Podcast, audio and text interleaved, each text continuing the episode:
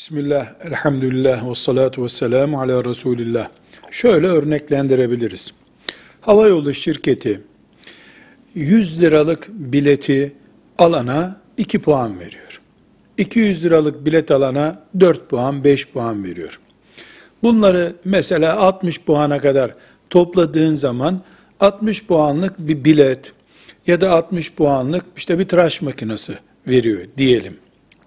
Yani bilet karşılığı sana bir lütufta bulunuyor, ticari teşvik için şüphesiz. Onları, sen o lütuf yaptığı şeyleri topluyorsun, şu kadar toplarsan sana şunu hediye ederim, bu kadar toplarsan bir bilet veririm diyor.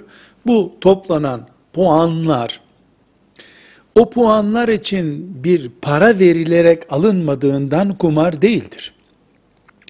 Ama şöyle olsaydı, mesela deseydi ki 100 liralık bilet alıyorsun, 10 lira fark verirsen sana 3 puan veririm. O 3 puana 10 lira para vermiş olurduk. Bu, o zaman da bu 3 puanı piyango bileti gibi satın almış olurduk. Bu caiz olmazdı. Hayır. Her bilet alana şu kadar puan yazıyorum ben. Bu puanları toplayınca sana bir bilet daha vereceğim dediğinde bir sıkıntı yoktur. Kullanılabilir.